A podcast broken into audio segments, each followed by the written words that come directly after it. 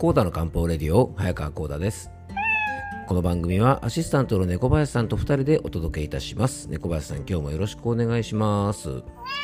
はいよろしくお願いいたします。いやー猫林さんしかし蒸し暑いよね。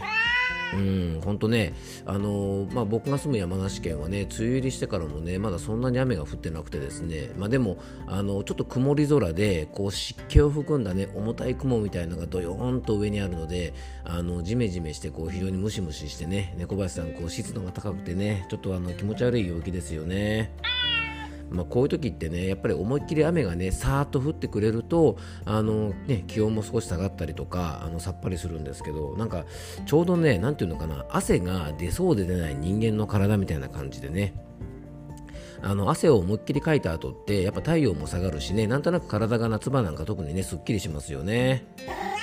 うん、なんかねちょうどこの汗がね出そうで出ないなんかこう体みたいな形でねやっぱこういう時って体の中がジメジメしてねよく最近もお話しする湿邪なんて言ってね、まあ、体の中にね余分な湿気が溜まって、まあ、いろんな不調が起こったりする。まあね昨日からお話ししているあの不眠なんかもね実はあのこのね湿邪なんかが原因となったりすることもあるのでそれちょっと後ほど触れたいなと思うんですがまあね小林さんねこういう時はやっぱりね思いっきりねこうガーッと走ってね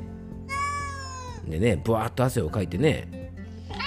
でその後ね、さっとこう気持ちよくお風呂に入ってね、あの生ビールとね、猫林さん、まあなんだ、きゅうりとわかめのね、あの酢の物なんか食べながらですね、ちょっとビールを食いっといきたいとこですよね。まあ、今ね、わかめときゅうりの酢の物なんて話をしたんですが、まあ、実はね、やっぱ夏場にね、あの非常におすすめのおかずで、まあ、きゅうりはね、よくお話ししている清熱なんて言ってね、体の中の熱を冷まして、まあ、きゅうりはね、あのミネラルを補ってくれて、汗で失ったミネラルの補給に。で、あの酢の物なんでね、やっぱり甘酸っぱいお酢は体の中の潤いをやっぱり作ってくれるのでね、まあ、これからの時期にですね、まあ、きゅうりとわかめの酢の物なんかはね、非常におすすめですよね。うん、それにね、ちょっとこう刺身こんにゃくなんかあったらね、小林さんね、あの夏のつまみとしては最高ですよね。でそこに美味しい焼き鳥が2、3本もあれば、まあね、小林さんも言うことはないですね。はい、ということでね、あのそんな日を過ごしたいもんですね。はい、なんかおつまみの話になってきなってきたのでね、今日の本題へ移りたいと思います。えー、コータの漢方レディオ、今日もよろしくお願いいたします。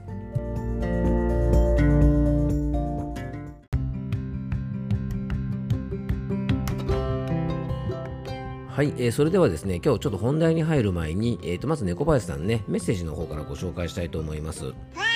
はい、えっと、養生ネーム、ヒロさんからのメッセージです。えー、コータ先生、猫林さん、おはようございます。毎回楽しみに聞いています。はい、えー、前回配信の愛愛猫と書いて愛病と読むなんて勉強になりました。えー、ゆきちゃん、ありがとうというメッセージをね、いただきました。あの、先日のね、漢字の読み方についてですよね。でこの番組にはですね愛病家の方もね結構多いと思うんですが、まあ、今度ですねせっかく勉強したからね小林さんねあの今度、まあ、全日本、えー、養生愛病家協会でも作りましょうかね。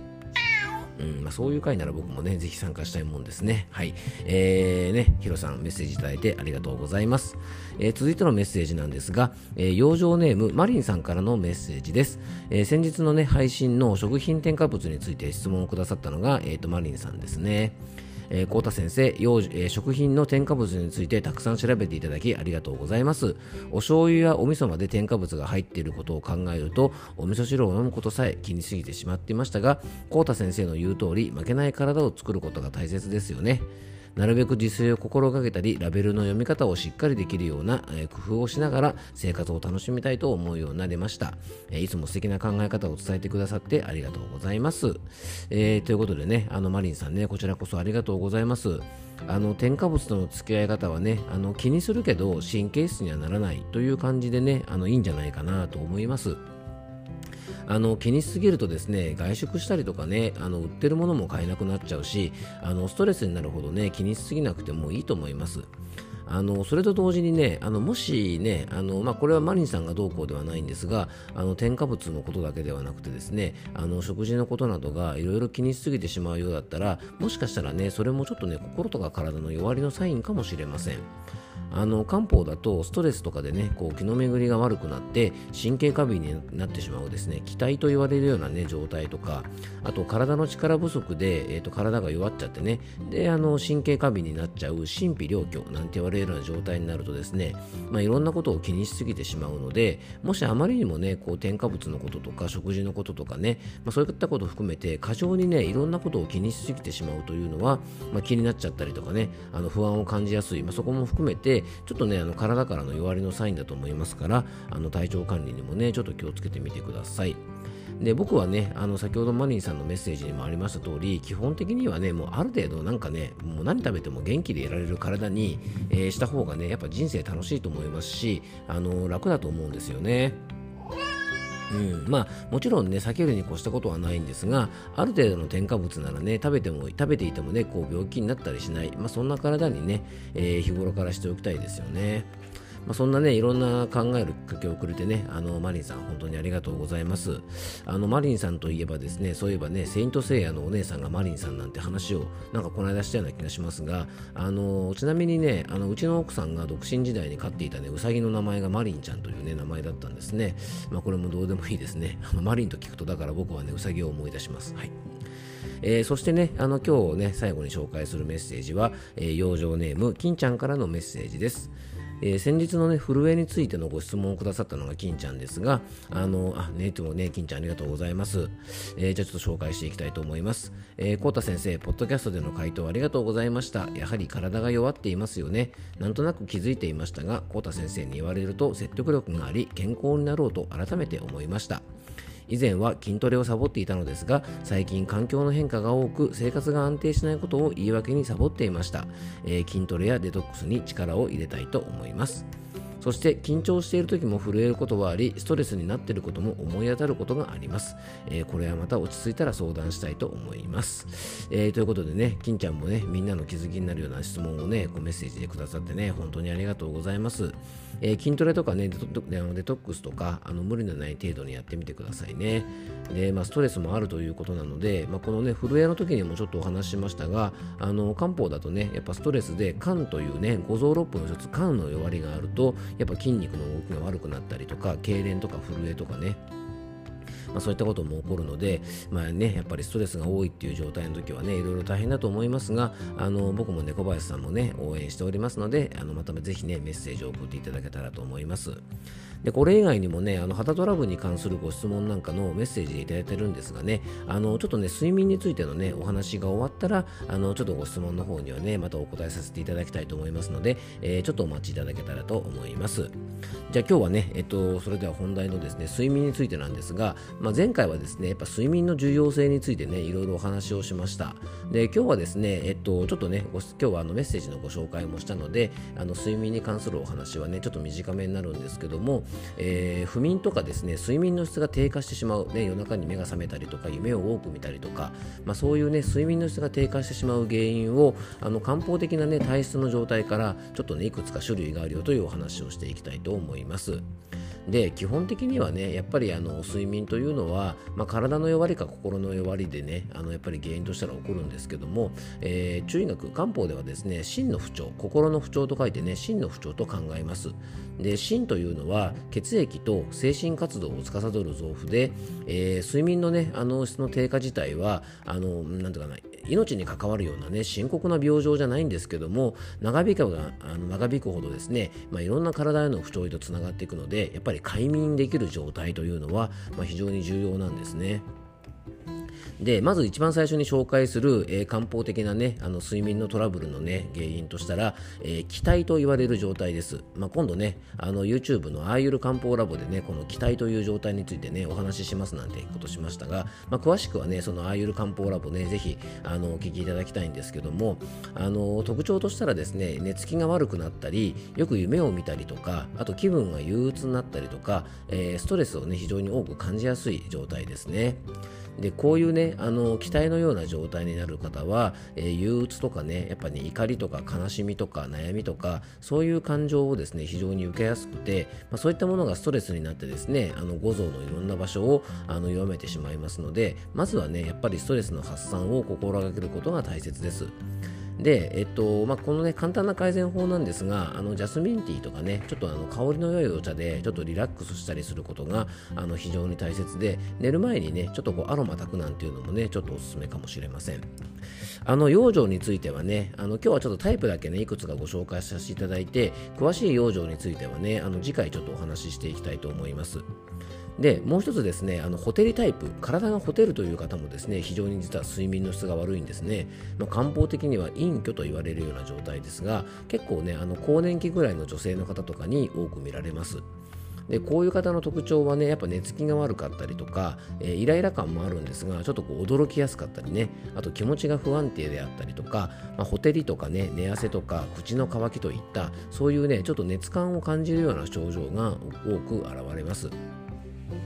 でこれねほてってしまう原因としたら、えっとね、中医学の引用語説だと、えっとね、心というのはあの火を司るところででそのね火のバランスを取るためには陰といってね水がしっかり体の中になければいけないんですがあの更年期の時期とかに弱るね、えー、五臓の一つ腎という場所腎臓の腎ですね、えー、ここが弱るとですね実はここねあの5行では水を司るので、えー、心は火腎は水ということでねここで体の中のねこう温めるバランスとか冷ますバランスをえー、整えているんですけどもこのバランスがねあのどっちかが強く働きすぎたりとかどっちかの働きが弱くなるとバランスが崩れるんですがその潤す方の働きがねこうちょっと低下してくるとなかなか熱感が抑えられなくなってうんと体の仕組み的に言えばですね寝る時に体温が下がりにくくなって、えー、少し寝つきが悪くなったり睡眠の質が悪くなったりするので、えー、実はねこういう時っていうのは体の中の潤いを入れてあげることでね実は睡眠の質が良くなったりもしします。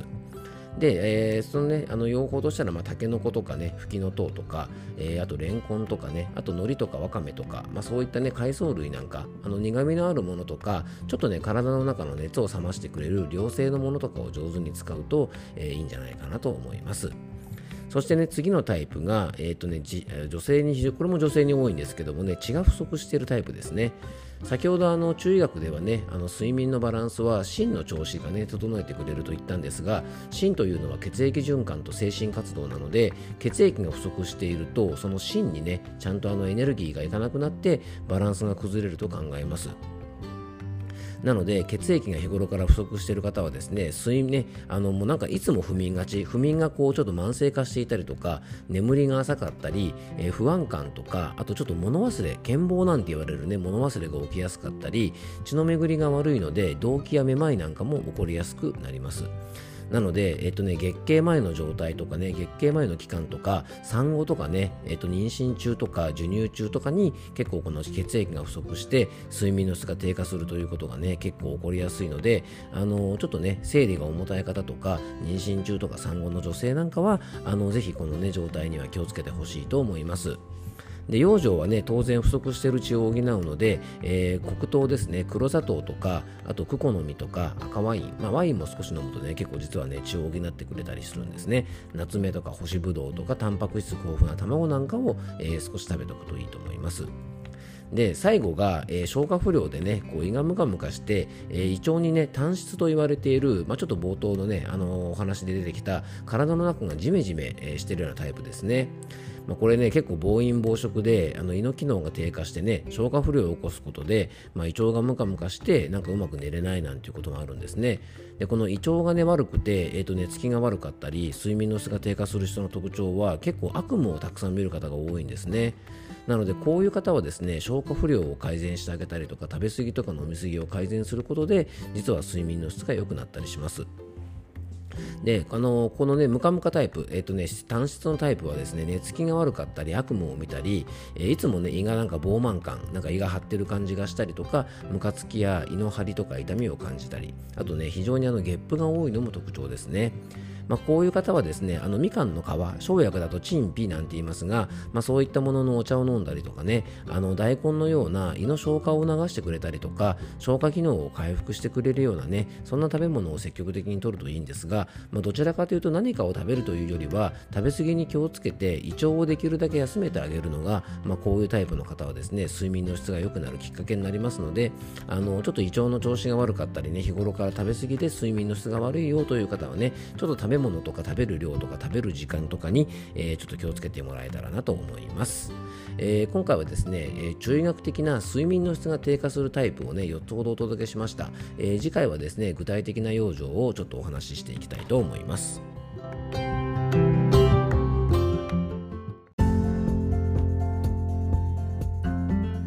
はい、今回もクロージングのお時間です。えっと、今日もですね、前回に引き続き、睡眠の質の低下についてね、ちょっとお届けをしました。あの、本当ね、寝苦しい夜が続くと思いますので、少しでも皆さんがね、えー、快眠をしていただいてね、体のケアがね、しっかりできる状態でいてくれるといいなと思います。はい、まあ、冒頭ね、猫林さんね、バーッと走ってね、バーッと汗かいてなんて話しましたけど、あの今ね、ちょうどあの夕方にね、ちょっと収録してるというか、まあ、もうすぐね、僕のお店もあの閉店の時間なんですけども、今日はね、猫林さん、お店終わったらですね、ちょっと走りに行こうかね。はい、あのやっぱ夏はねしっかり汗かいておいた方がね結構体調がいいという方が多いと思います、まあ、よっぽどね体力が低下したりとかあの疲れてるね元気不足の方は別なんですけども基本的にはね多くの方が今エアコンとかでね体の中に汗溜め込んで、えー、調子が悪くなってる方が多いと思うので、まあ、お風呂でもいいし走ってもいいしね軽くねヨガとかしてあの運動でもいいのでねちょっとこう一汗かいておくと体軽くなると思いますので、えー、ぜひ皆さんも気をつけてくれたらいいかなと思います。えー、今日も聞いていただきありがとうございます。どうぞ素敵な一日をお過ごしください。漢方専科サーター薬房の早川浩太でした。では、また明日。